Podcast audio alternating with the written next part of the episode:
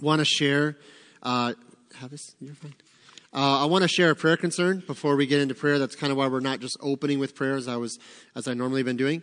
Um, and uh, some of you have already seen the the notification come through on the app. Um, we found out after church uh, this afternoon uh, that Jean Hudson went home to be with the Lord this morning. And so early this morning, uh, she passed away at home. And uh, she was, uh, some of you guys know, she was in the hospital for a little bit. Um, she had some different health concerns for the last, well, about a good year and a half or so. Uh, this summer had some heart issues. and then here just recently, she ended up um, having COVID uh, and was in for a while trying to recover from that. Then she went to a rehab facility at the hospital in Cairo, uh, was there for a little while, and then went home uh, here recently and uh, again passed away early this morning uh, in her, her bedroom. And so uh, went to sleep and just never woke up. And so we are praying for the family. Um, her, many of you guys know she has two sisters, I believe, that are from in Alaska. Uh, one was coming home or coming to this area on Tuesday just to help her and take care of her and all that. So she's already on her way. And then I believe talking to a family member today, the other uh, is going to be here. They thought maybe even today. And so uh, we'll let you know, obviously, when funeral arrangements get made and all of that. Um, and so be praying for the family and just for her passing. But obviously, we rejoice in the Lord in that she knew the Lord and uh, she is at rest and she has been healed completely. And so we continue to lift her up and or her family up in prayer. But let's pray and then we'll ask the Lord to be with our time this evening. Father, we do come before you this evening, Lord, and we so, we're so thankful for an opportunity to gather. And Lord, as we think about Jean Hudson's homegoing this morning, that uh, she left this world and entered your shores, and uh, Lord, she is with you. She is at rest in the Lord, and she's entered into the joy of the Lord. And Father, we know that she had an, a guarantee of eternal life through faith in Jesus Christ, and so we thankful that we're so thankful for that, Lord. And but Lord, also we're, we're very aware um, to how short life really can be. And Lord, I know she's had a great, long, fruitful life. Uh, but Lord, uh, there's no guarantee of tomorrow for anyone in this room. Uh, Lord, any one of us, if it's in agreement with your will, could go to bed tonight and never wake up. And then when we do wake up, it won't be this side of heaven, it'll be that side of heaven. And Lord, uh, we look forward to that day in, in some regards, Lord. Obviously, we want to be with you. We want to be in your presence. But, Lord, we know that it's tough for those that are left behind. And uh, so, Father, we do pray for Jean's family. We pray for her loved ones, those that are traveling in. Lord, we pray that you'd help our church to be a blessing in any way we can, to come alongside them and minister your grace and comfort to them and uh, words of encouragement, but Lord, ultimately, just even the gospel that would go forth. Um, Lord, at the funeral service. And so, Lord, while we do lift those things up, Lord, we also ask that you would help us to truly value every single moment, every breath you give us in our lungs, that we would appreciate and value this life that you've given us, Lord, because every day is a gift and a blessing. And Lord, so many times we, if we're being honest, we're so wasteful of our time. We're wasteful of opportunities that you give us, Lord, and we look back and we can look, look back on our, our days or our weeks or our months, and we can just identify times that we really allowed opportunities to glorify you, opportunities to serve you, to slip through the cracks. And Lord, I pray that every time that we hear of someone that we know uh, passing and going home to, to be with you, we, I pray that it would be a, a moment of evaluation, a moment of self check to just remind ourselves of the truly, Lord, the shortness of this life, that, that we appear for a short time and then vanish away. And I pray that we would be aware of that, thankful for every moment, thankful for every friendship, family member that we have, that we can spend time with them, Lord, that we would treasure every moment and truly live life to its fullest, not just when we hear about someone passing that it makes us think these things, but every day that we would desire to strive to live this way. And Father, again, we thank you for your grace and your love in our lives. Thank you for this morning. Uh, what a blessing it is to gather with your church, uh, to see so many here, Lord, uh, visitors uh, here, return visitors, uh, Lord, from previous weeks. Uh, just what a blessing. And Father, obviously, we, we lift up and we praise you for a generous church that would go above and beyond in sharing just a, an amazing gift of generosity with Pastor Greg and myself. And and Lord, we're just so thankful for the opportunity to serve here and to glorify you. Father, we love you and be with us now as we go through the rest of this service. In Jesus' name, amen. All right. Well, as I said in the prayer there, thank you so much to any of you that were a part of that this morning as far as the uh, pastoral appreciation gift.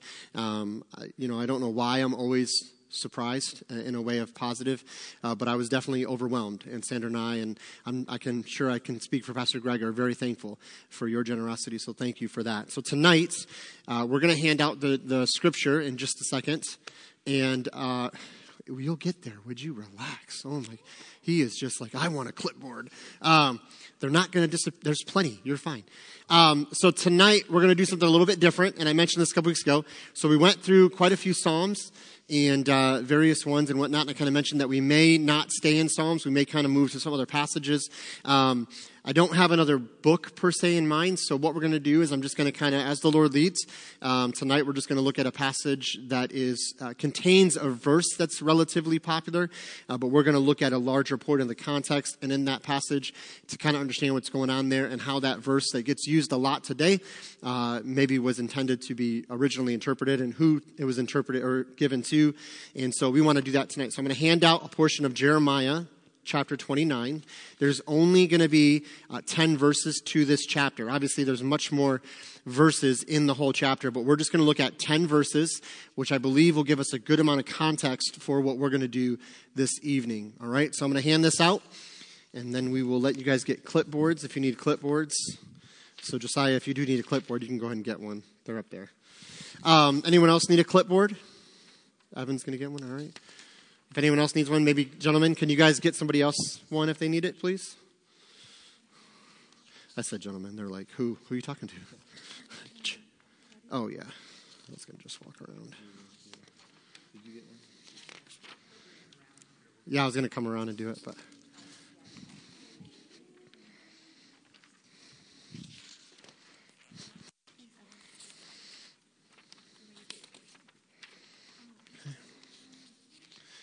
Yeah, each person gets one.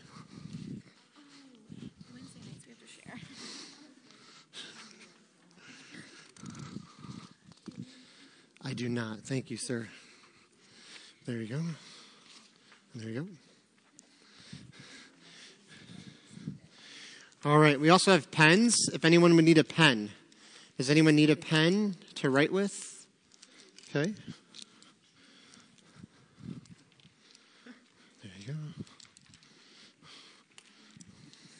There you go. Uh, hopefully that one works. Anyone else need a pen? Anyone else?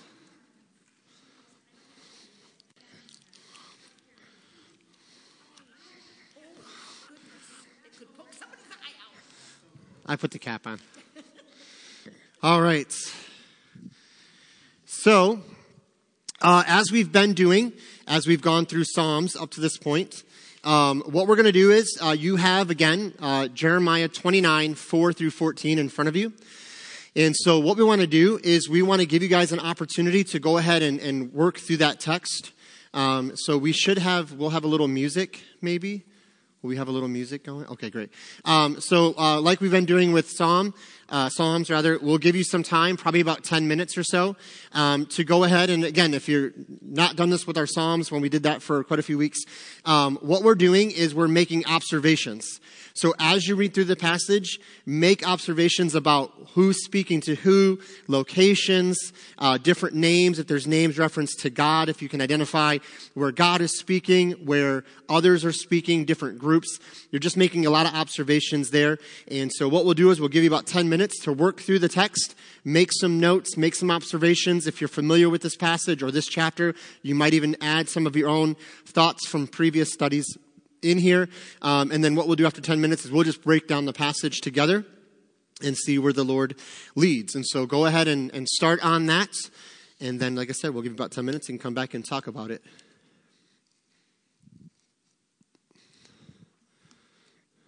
I thought I gave TJ enough time. I guess not.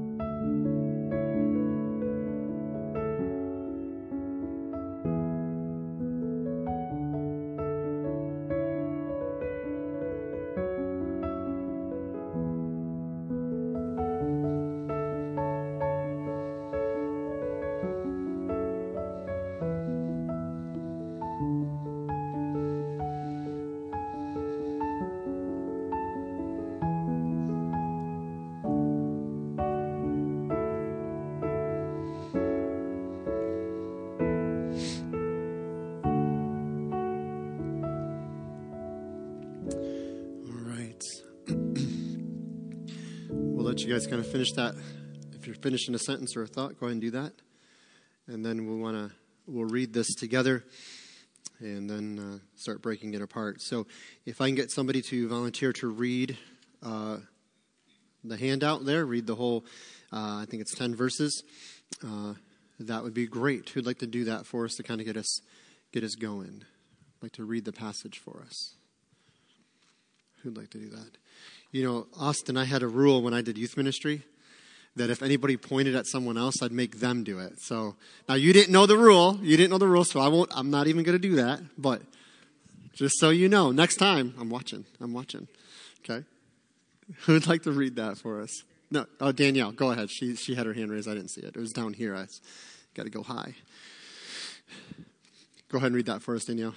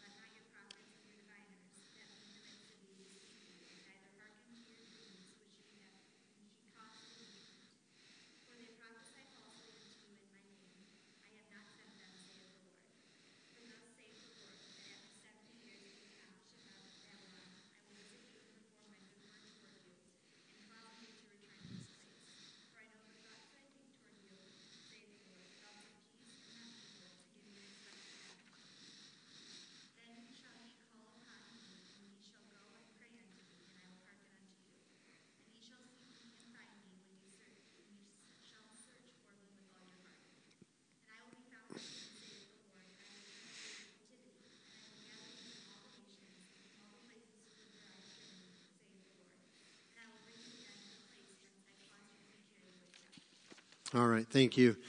So, quick observation. Uh, one of the things I like to do is look at not just the individual verses, but if there is a structure or a kind of a feel to the way the verses actually are formatted. And so, just as you're looking at that, maybe some of you caught this.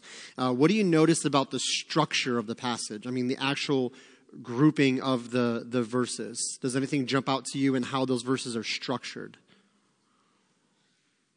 Anyone catch that or see that as far as when you were looking at it? Go ahead, Sandra.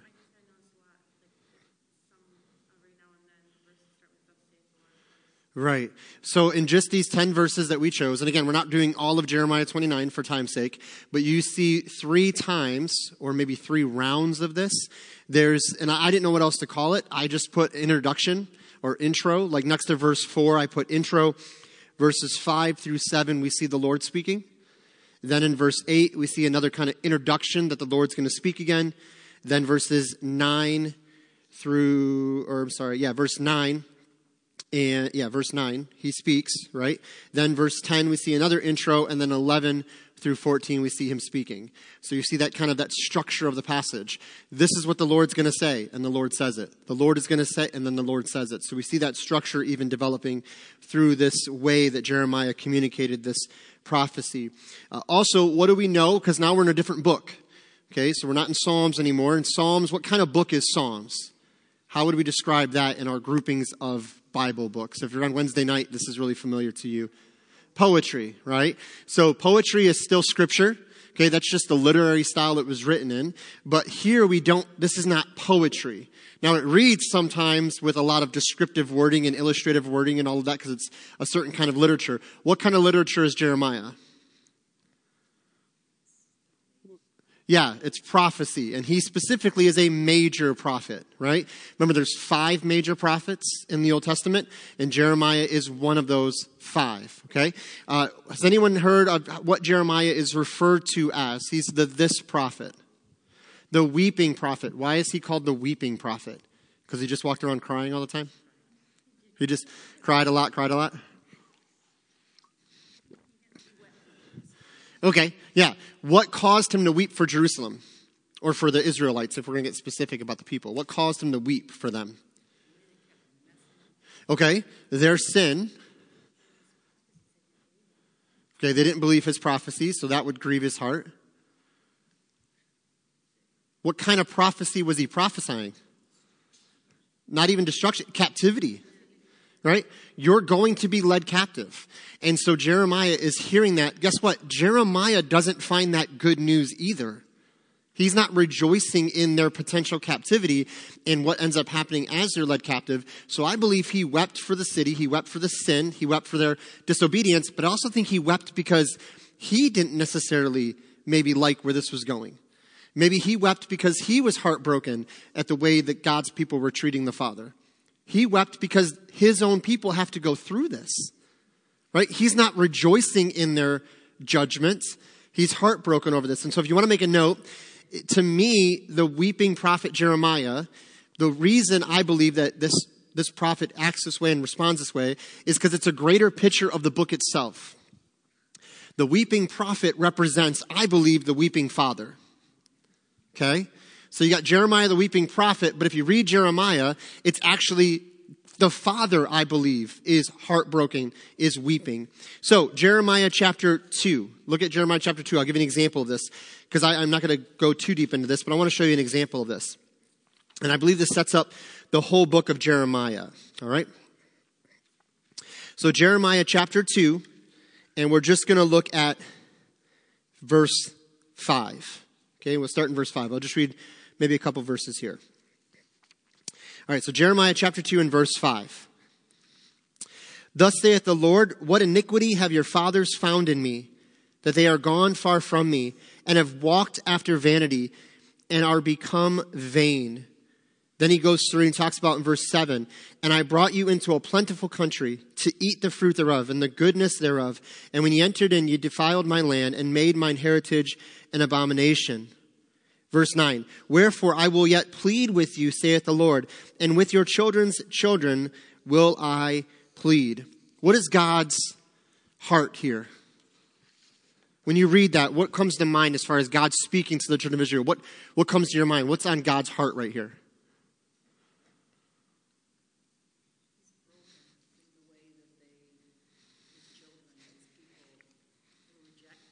Okay, yeah. They're running away from his goodness, right? He talked about that. His provision. I brought you into this land that is plentiful and you defiled it. I did this and you walked away. And I love that phrase. I will plead with you and your children's children.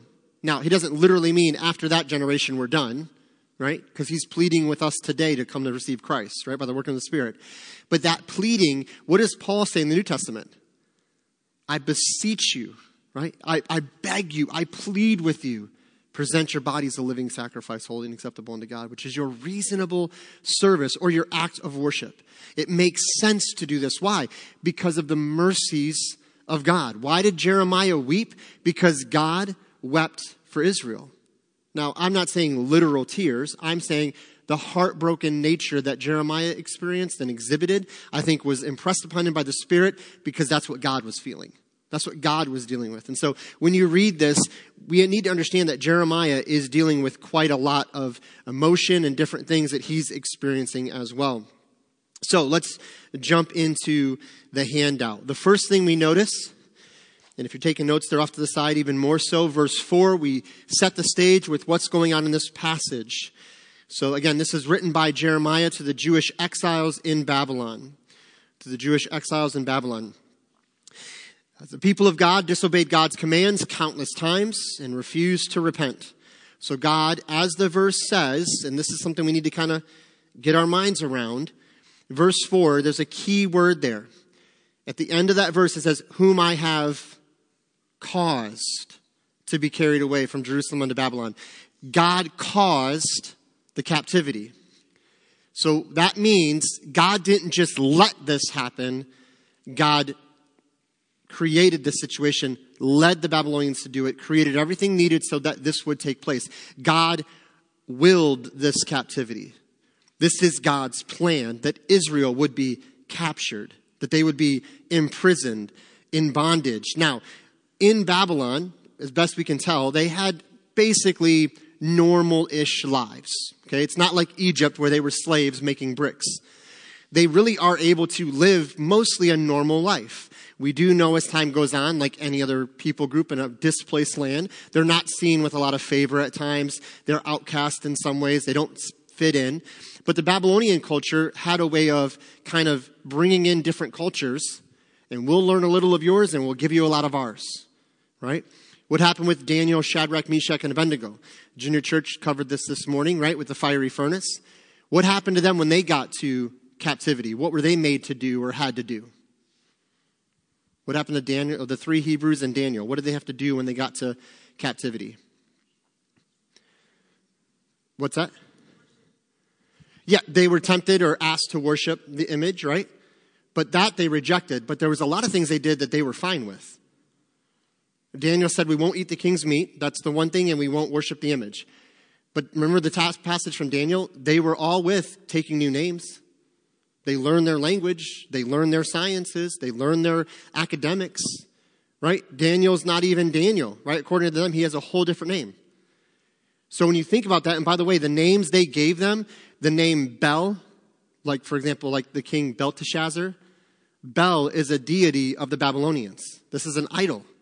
So they would invoke the name of an idol in their names when they would give names. Daniel took that name and did not fight it.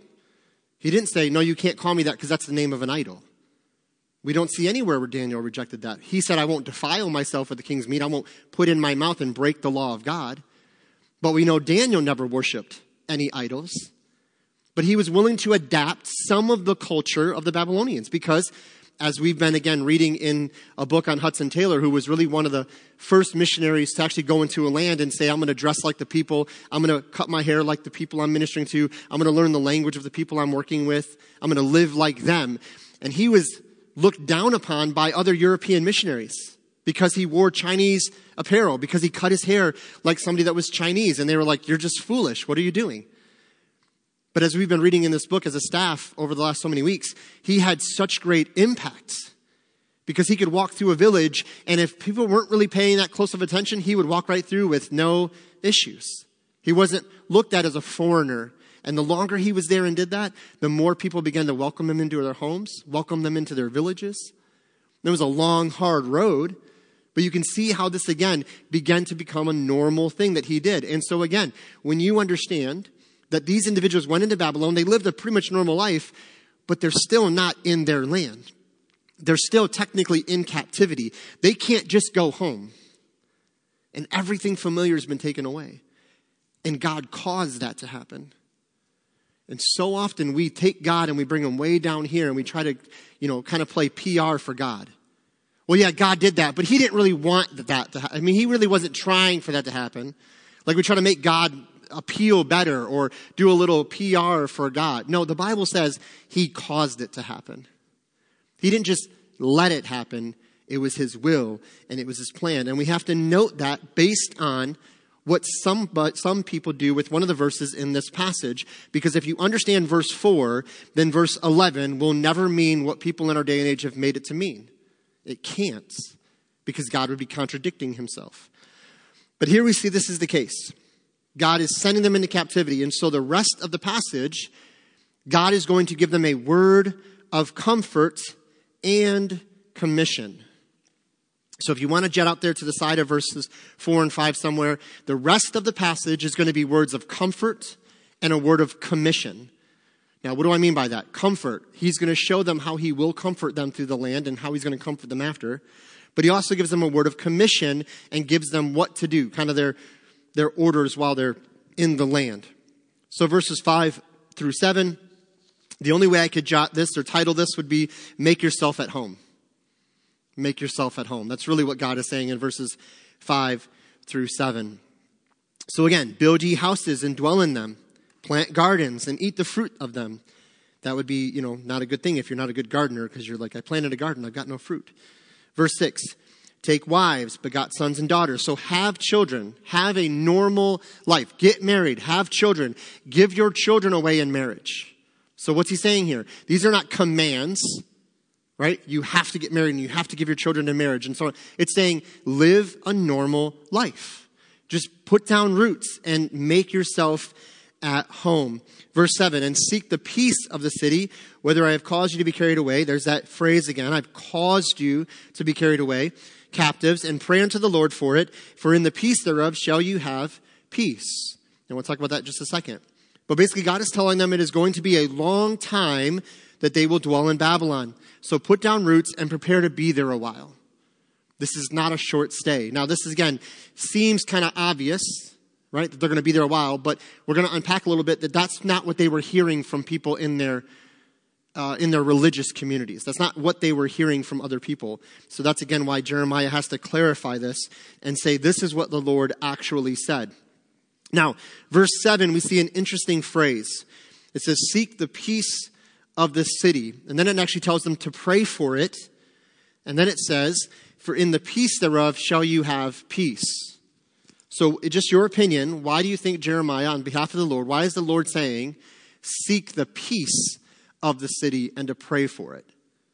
Why do you think he's telling them that? What does that, what does that mean when you hear that? Seek the peace of the city, pray for it, and those that seek peace will have peace.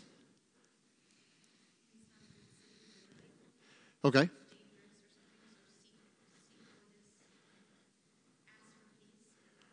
I see what you're saying. So pray for peaceful encounters with other people rather than violent encounters. Okay, I could see that, Sandra.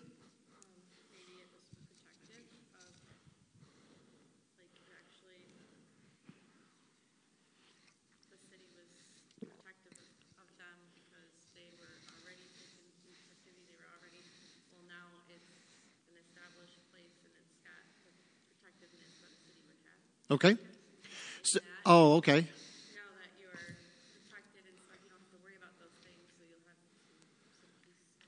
I see what you're saying. So basically, by being in the city of Babylon, you have the protection of the city. And even though you're not really wanting to be there, you actually have peace because you have the protection of the Babylonians to keep you safe from other enemies or other. That's a great point. Yeah, Julie?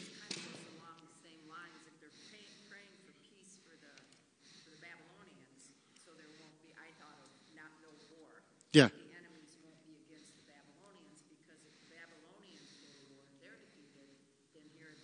Right. That's a good point. Yeah, pray for just general peace, that there'll be an end of war, right? Absolutely. Yeah. Because the Israelites either be, will be left defenseless or they may get, you know, brought into battle. Now, guess what? You're fighting now because you're with us. You're in the city, okay? Okay. Yeah, so you don't like to be in captivity. I mean, right? You don't really want to plant roots. You don't want to marry here. You don't want to buy a house here. You don't want to plant a garden here. I don't want to be here. I want to be home. And God's saying, no, no, go ahead and put down roots. And as that's going to cause some tension, right? Some uneasiness, we'll pray for peace. It's not where you want to be, but this is where God's got you. So you might as well be at peace while you're there. Okay? It's a great point. Any other thoughts on that?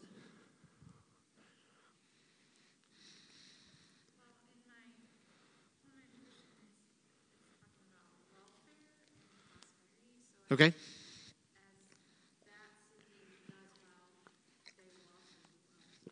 Yeah. So, and I think that's kind of a, that's a really good point to kind of pull in here, and I think it kind of ties in a little bit with what like Aaron was saying, but I also hear a little bit of the New Testament where we're called to pray for our leaders, right? We're called to pray for our nation, pray for our leaders, pray for our kings. Why should I pray for them? So that we'll all bless be blessed, right? If our leaders are doing the right things, making the right decisions, and leading the right way, it's going to have an effect on the rest of the, the country, right? So if my leader is making wise decisions and we're not just running headlong into a situation we shouldn't be running into, I'm going to have peace because things are at rest, okay? We're going to prosper. Now, that doesn't necessarily mean financially, right? What did he say? Do these things. Build a house or buy a house or plant gardens. There's going to be successful living, right? It's going to be fruitful, there's going to be blessings in the city, in the land. So, absolutely, I think it ties into that. We're praying for peace, not only that we would be at peace in the city, but we're praying for the city. We're praying for these Babylonians. We're praying for the leaders. We're praying for God to provide for the city. And as a byproduct, they will be blessed. And as well, the, the Babylonians will see God in that. So great. That's exactly where I was thinking. Um, moving on I want to also point out uh, that the Babylonians themselves, or the Israelites themselves living among the Babylonians, need to pray for peace in how they interact with the Babylonians. Uh, and I love the verse in Romans chapter 12, verse 18. Live peaceably with all men. Live peaceably with all men. I love the end of the verse there. For in the peace thereof you shall have peace. And I kind of look at that as that when I try to live at peace with those around me, right, those in my community, again, they're outsiders. There may be tensions. There may be some things going on here. So live at peace with all men. So I want to live peacefully. I don't want to cause division and, and, and issues or conflicts that aren't needed. I'm going to live at peace. And so that verse from Romans 12 is what came to my mind when I was thinking about when it says to, that if you have peace, you'll live in peace. And so again, kind of the idea here is that those who seek peace will have peace. Right? Those who seek peace will have peace no matter the circumstances. Because when things change, and I've prayed for peace and contentment, is what Aaron kind of alluded to, then I can be at peace in this situation, even though things around me aren't great, right? Moving into verses 8 and 9. So we see this is God speaking, right? 5 through 7 is God speaking very clearly. He's going to do these things, He's caused these things to happen. Verse 8, right? We understand this is another little kind of introduction to the next section. For thus saith the Lord of hosts. And so again, we see that phrase, Lord of hosts uh, Lord of the heavens, right? This idea of the heavenly host. Uh, he is Lord of all. So, thus saith the Lord of hosts, the God of Israel. Repetition from verse 4, and will be repeated again, uh, at least that for thus saith the Lord in verse 10. But verse 8, let not your prophets and your diviners that be in the midst of you deceive you, neither hearken to your dreams which ye caused to dream. Verse 9, for they prophesy falsely unto, unto you in my name. I have not sent them, saith the Lord. So you should circle some words in verse 8. Your prophets, so circle your there, your diviners. We see a distinction now. Jeremiah is a prophet of God speaking on behalf of God, but God is making a distinction. There's Jeremiah's prophecy, and then there's your prophets. He doesn't say they're my prophets that are just getting it wrong. They're my prophets that are misleading you. He says, no, those are your prophets. They're not my prophets. And I love that Jeremiah makes a distinction here. Uh, the way I titled this section in verses 8 through 9 is simply they desired false good news. So the people desired false good news over hard but comforting news. So the people desired false good news over hard but comforting news. Yes, Sandra.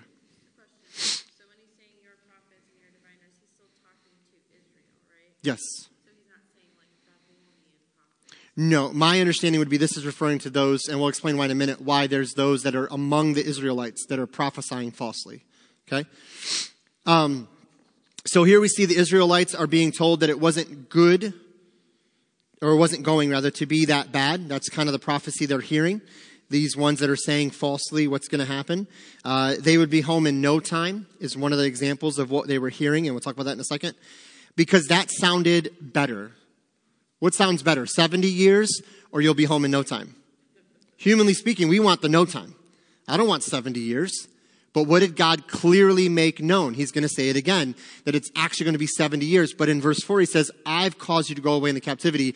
You're going to be there a long while. So because the false good news sounded better than the hard news, they chose the false good news.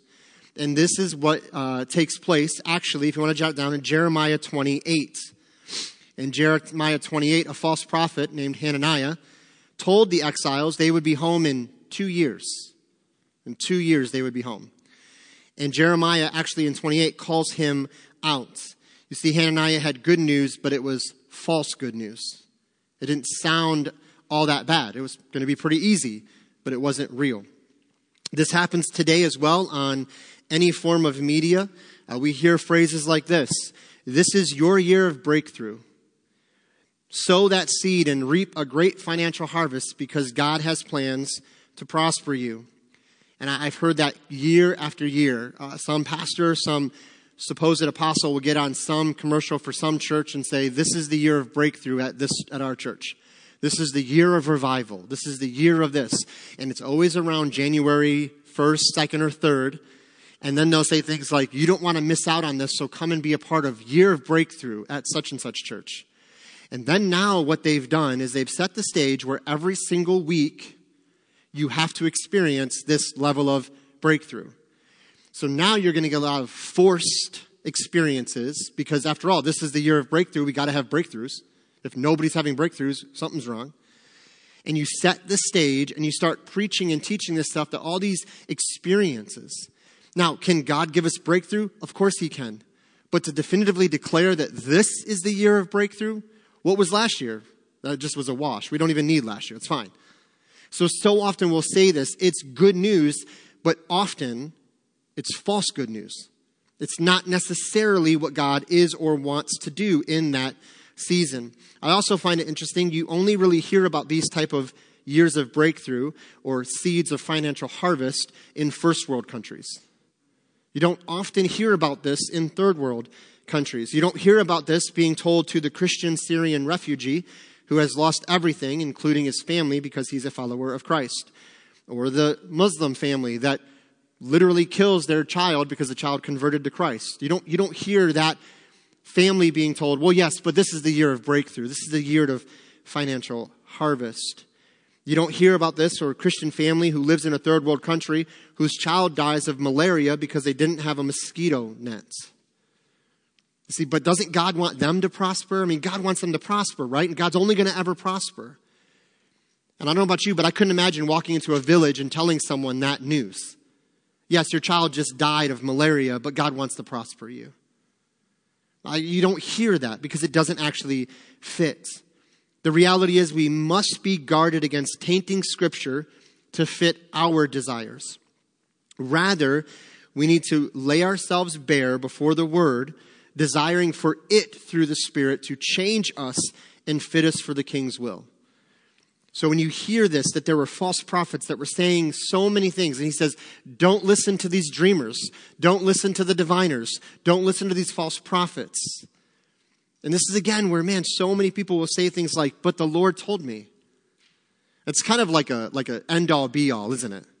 Like you're in a conversation with somebody and you're like, well, I don't know if that's really what God would do. And they go, sorry, the Lord told me. Okay, I, I got nothing. I can't say anything to that, right?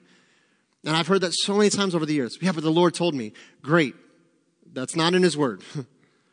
that contradicts Scripture. So I don't know who you were talking to, but it wasn't Him. And again, it makes us to pause and discern. What does John say? Discern and see if these spirits really are of Christ. Discern and see if this is really the Word of God. But so many will just use this phrase, well, the Lord told me, and it sounds so good. Sounds so good. And I've always been amazed. I've never gone to a fortune teller.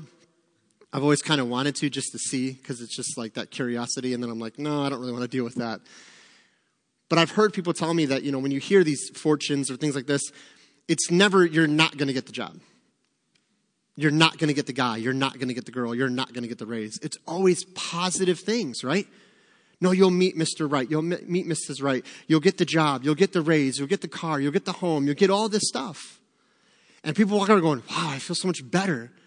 It's all false. None of it's true because they don't really know. Even if they're filled with a demonic possession, they can only predict the future according to what God's word has revealed. Satan is not omniscient. Satan does not know the future beyond what is revealed through Scripture. He doesn't know exactly how things are going to play out. He's a predictor of human nature because he's been around since the beginning. So he can pretty well predict what we're going to do because, by the way, we're not all that complex. We're pretty kind of dopey, if you're being honest. He's like, man, I tried this in the garden. It worked on Adam. Guess what? It's still working. Like, it's, they're still falling for this stuff. So it's not that he can predict the future because he is not God. But he knows what the Word of God says. He knows what's happened up to this point. And so he can predict with some level of certainty certain things that we will fall into or will happen. But a, fortune teller cannot tell you your exact future. It might sound good, but it's false good news. And God says, don't listen to them. He actually says in verse 9, For they prophesy falsely unto you in my name. In my name. Yes, Sandra. That's okay. Right.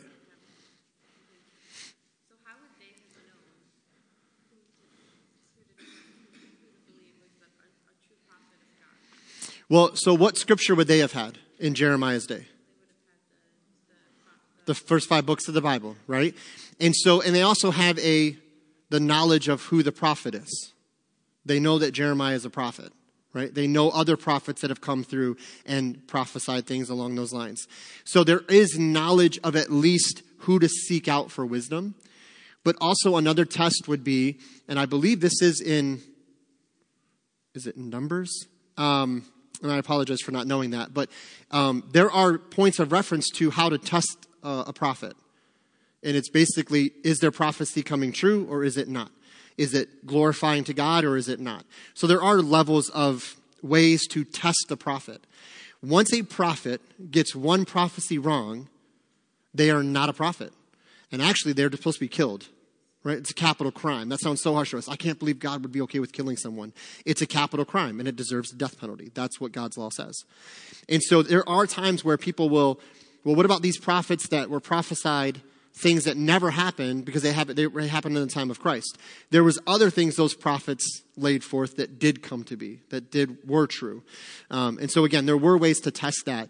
But again, this is why we, in a, in a sense, are blessed beyond understanding because we have the completed Word of God. Now, also, one thing to note is that the Spirit of God would take up residence within someone for special reasons prophet, priest, and king. And so there could be discerning things from the Spirit Himself that maybe we're not aware of, that there was understanding to some degree where somebody would know that is a prophet and that is not a prophet. But they would test the prophets like we do today. Because even, even we can use the Word of God, but there's many people who will say the right things to some degree in the Word of God, but yet still prophesy falsely, or make everything a dream or everything a vision, right? So we see this even today. So, uh, the truth is, the Bible um, does not say we will always get the best outcome in the world's eyes. And in fact, in the world's eyes, we are fools to follow Christ. So just because the Bible says you will prosper doesn't mean prosper the way that the world interprets the word prosper. So now it brings us to um, verses 10 through 14, kind of the more popular part of this passage. Verses 10 through 14. And it is just now almost 7 o'clock, so we will move through this relatively quickly and let you guys be dismissed.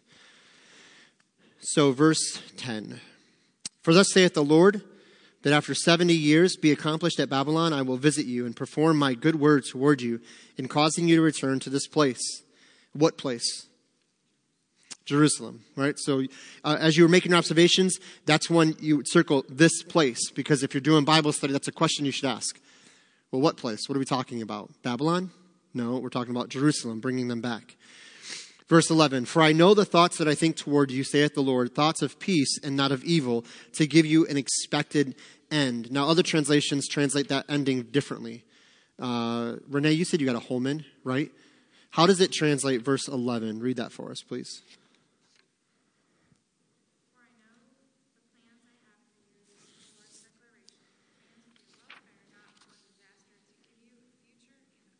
Okay. Some will actually say literally the word prosper, right? To prosper you, to give you a future and a hope. I like that. Actually, that translation is really, really accurate to what it really is talking about.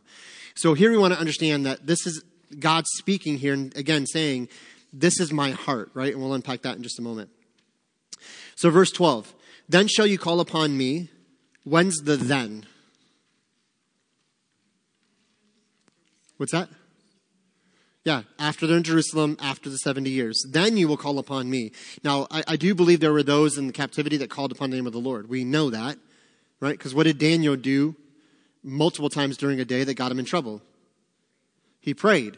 So we know all of the nation of Israel wasn't, you know, just silent, not calling on the Lord. He's speaking specifically about a renewed faith, a renewed time where the nation will begin to call on him in a new way, in a revived way says, then he says, Then you shall call upon me, and you shall go and pray unto me, and I will hearken unto you. So that's, I will hear and I will respond to your prayer. You shall seek me and find me when you shall search for me with all your hearts. You can make a note there, uh, Deuteronomy 6. Deuteronomy 6, next to that, with all your heart in verse 13. Again, calling back to that original love the Lord your God with all your heart, mind, body, and soul. Verse 14. And I will be found of you, saith the Lord, and I will turn away your captivity, and I will gather you from all the nations and from all the places whither I have driven you. So again, I caused it, I drove you into those lands. Okay? And I will bring you again into the place uh, whence I caused you to be carried away captive. So here we see some things, and I'll try to move quickly through this. So we'll see how that goes. Um, so Jeremiah versus the false prophets. Here's the difference. False good news, Jeremiah told the truth, even though it was hard to hear for them, but it was the truth. It was hard to hear, but true nonetheless. They would be in Babylon for 70 years, not two. Strangers in a strange land, strange language, and cultures for 70 years. They're going to be in captivity. As God revealed that to them, he also reminded them of his character. This is so important. He would not forget them in Babylon, but just as he caused them to go into captivity, he would cause them to return. In the same way he drove them into captivity, he says, I will gather you back into Jerusalem. The real word of God compared to false prophets, verse 11. So the false prophets are saying, it's not going to be that bad. You're only going to be there a short time. You'll be fine. It's all good. It's all good. Verse 11, For I know the thoughts that I have towards you, saith the Lord, thoughts of peace and of not evil, to give you an expected end. Why do you think he had to say that in verse 11? What's God trying to get them to realize? That was an awesome group mumble. It was really good. You guys did so good with that. Okay? He intends good for them. He loves them. Which they get? Okay? He's in control of the situation. What might the Israelites be thinking when they hear these guys are false prophets? They don't know what they're talking about. You're going to go to captivity for 70 years. They might think that's an evil thing. God, you're doing evil against us. And he actually says, No, let me tell you, my heart's desire, my thoughts towards you is not evil. It's actually good. What's the good in the captivity? Yeah, they're going to respond back to where they should have been way back in Deuteronomy 28. Remember the, the, the hinge of the covenant? Do these things, you'll be blessed. Do these things, you'll be cursed. They did the wrong things, received cursing, and God was gracious for a long time. Till the grace and patience of God, it didn't run out, but He decided, we're going to change this, and now I'm going to bring you into captivity. Still gracious, by the way. What could He have done? He could have just obliterated the whole people group. Nope, I'm done, start over, right? But he chose to be gracious to them. Now, what's the reality? Consequences from God for our sin is not evil. That's the heart of this, right? Consequences from God for our sin as his sons and daughters is not evil, but good. Hebrews I discipline you as a father disciplines a child. It's not pleasant in the moment of discipline, but the fruit of it is so good because it will actually what? Draw you closer to me, to God, and strengthen the relationship. The greatest aspect of this promise, written to the Israelites in captivity, not specifically you and I. We have to get this. I get so frustrated when I see this applied to you and I today this is written specifically to Israelites in captivity. Verse 4 told us that. This is what I'm saying to those who've been carried away into captivity. Everything that follows is to them, not you and I specifically. So is that they were reminded that while the actions of God did not seem to be good, he was not motivated by anger or hatred, but the love of a father. All the way back Jeremiah chapter 2, right? So, uh, those that seek him will find him is another promise that we see here. So God reminds them that he is with them. Verses 12 through 14, he says that those that seek will find him. So what is the good word of verse 10 or the expected end or prospering in verse 11? It's the fact of verses 12 through 14. So you can make a note there. So in verse 10, we see the phrase good word, right? I will visit you and perform my good word toward you. So circle good word. Verse 11, expected end or a hope and a future, as, as I believe the Holman said. And what is that good word? What is that expected end? It's verses 12 through 14. That God will restore the relationship. That God will bring about a strong relationship between him and his people. They are going into captivity due to idol worship and disobedience, but God is a gracious God, and his desire remains the same that where he is, there we may be also. He is a father that wants his children with him. That's the whole point of this. He is a father that wants his children with him. We see this renewal of faith and relationship with God in the book of Ezra and Nehemiah. So when you get to Ezra and Nehemiah, you're seeing the return from the captivity and the temple being built and the city wall being rebuilt. And you see what? You see a, a, a very different people coming out of the captivity than that went into captivity. Right? Where they're dedicated and committed. And you read that all through the book of Ezra, where they were just passionate about the things of God. In all honesty, I believe Jeremiah 29:11 has been reduced to less than what it is what it really is when we merely apply it to feel good Christianity. We actually are taking that verse, and by thinking we're applying it to us and making it feel so good and all these great things, we're actually reducing it down to mean less than what it really is.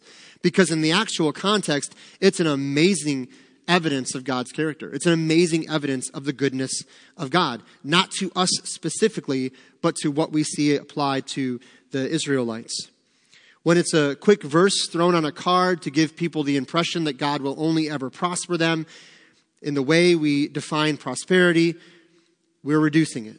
We're taking the meaning out of it. It is so much more than that. So, do we throw out the Jeremiah 29:11 coffee mug? Do we just chuck it in the trash because that's not for us anymore? No, I believe we can see a principle in this verse that we can apply to our understanding of God. He cares for you. He wants to bless and provide for you. However, the good news isn't that life is now easy without struggle. It's that God is our God, our Father, and will never leave you. The blessing will come not like you thought. The sickness may take them home, but He is still good and has a plan. Let's stop defining prosperity and success in God, with God as the world defines prosperity and success. It's so much more than that. And so I wanted to kind of walk through this chapter tonight. Again, a very familiar verse, familiar passage, and I wanted to kind of just share the, the maybe the deeperness, deeper aspect to it, um, because it's an, it's a powerful passage. It really, really is to see that even in the midst of consequence and discipline, God is still so good and so gracious to say, "I'm doing this for a reason. There's a purpose in this. Yes, it's not going to be pleasant. It's not going to be easy, but there's a reason." And we can take great comfort in that. Not just from the discipline he brings as a father when we stumble into sin, but just in the world's eyes as we live in a fallen world. Guess what? We live in a fallen nation with fallen leaders. So what do we do? We pray for peace in the city. We pray for peace in our leadership. We pray for peace in our world. Not the peace that means we overlook sin and compromise for sin, but the peace that says we can agree to disagree. We don't have to be in tension one with another because no human being is your enemy. Right? No human being is your enemy. The ideas might represent things that are against the things of God, but the Bible says our enemy is Satan and the way in which he attacks us. Our flesh is our enemy, but another human being is not. So what do we pray for? We pray for peace. Why? So that we would live in peace. And so I just want to encourage you that tonight. So um, we did go over a little bit, but I do want to open it up. Is there any comments, questions, or thoughts about any of this that we might be able to share before we pray and, and are dismissed? Yes, Renee. Deuteronomy. Okay. I thought numbers. Just had it all, all mixed up. I was all mixed up. I, probably, it's all repetitive anyway. It's the same story over and over again. No, I'm just kidding.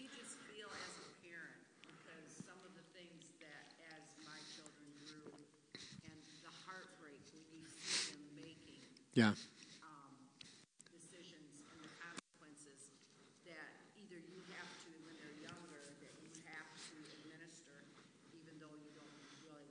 Right. And then as they're adults, to watch them step in and do those consequences.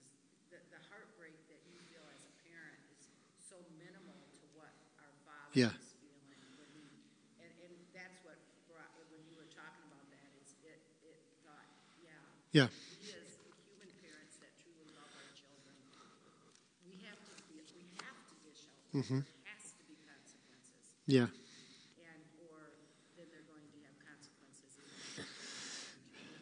Yeah, and that's a great comparison there that when they're little children, that yeah we discipline them for something but as they are adults and they're living on their own in their own in the real world if you will um, now those consequences are for them to discover. And you don't want any of that to happen for your children but yeah it, to me what this does what understanding jeremiah just a little bit better not that i understand it completely but a little bit better is it changes how i view judgment from god it is so often we think well god is so angry he's always judging and always condemning and always no, no, no, no. We have it all mixed around. No, God is not angry. God is heartbroken because he has to bring judgment. He knows, because by the way, he's the sovereign God, we're not. He knows the only way he's going to get our attention is through the acts that he allows and brings into our lives to bring us back to him. Again, people are like, well, why can't it just be all perfect, rosy, you know, easy roads in life? Because God knows you would worship yourself, trust in yourself, trust in your prosperity, trust in your success, and deny him and you would not actually have the fullness of the life that He has for you because you're living shallow. But man, when we submit to Him and we see the fullness of the joy and the pleasures that He brings into our lives, now we're living the real life that He desired us to live. And sometimes that means taking us through times of judgment. And it changes how we view God. The character of God changes. It's not an angry, vindictive, Grecian, you know, lightning bolt throwing God, and Zeus, or, or I guess it'd be Roman. But or no, he's Zeus Greek? Yeah. Anyway, throwing down these lightning bolts. That's not our God, right? He's, he's passionate. He's, he loves us and he shows compassion to us. And so, again, a, a great reminder of the character of God in this. Anyone else? Anyone else? Any other thoughts, comments? Brene, what was that passage again? Or if somebody jotted it down? Okay, Deuteronomy 13, 1 through 4, if you want to jot that down. Like testing the prophets, basically.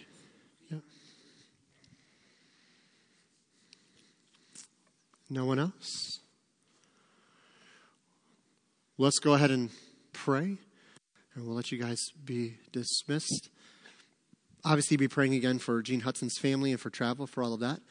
And uh, just for our church family this week, as there's many things going on, and, and uh, some people have gone through some bouts with sickness. Some are just starting up again.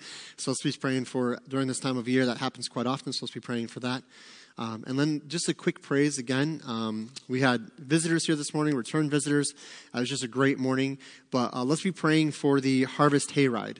Um, praying for people to come out to that, to be excited to be there, an opportunity to be there here in a couple of weeks, um, and just pray for visitors to come, for people to come out and just have a great time, and then to be able to connect back into the church. Let's be praying for that as well. But let's go ahead and pray. I'll let you guys to be dismissed. Father, we thank you, Lord, so much for your goodness and your grace. We thank you for being a father that doesn't just tell us what we want to hear, Lord, but tells us what we need to hear. That you draw us into a deeper relationship with you, Lord, that we would grow.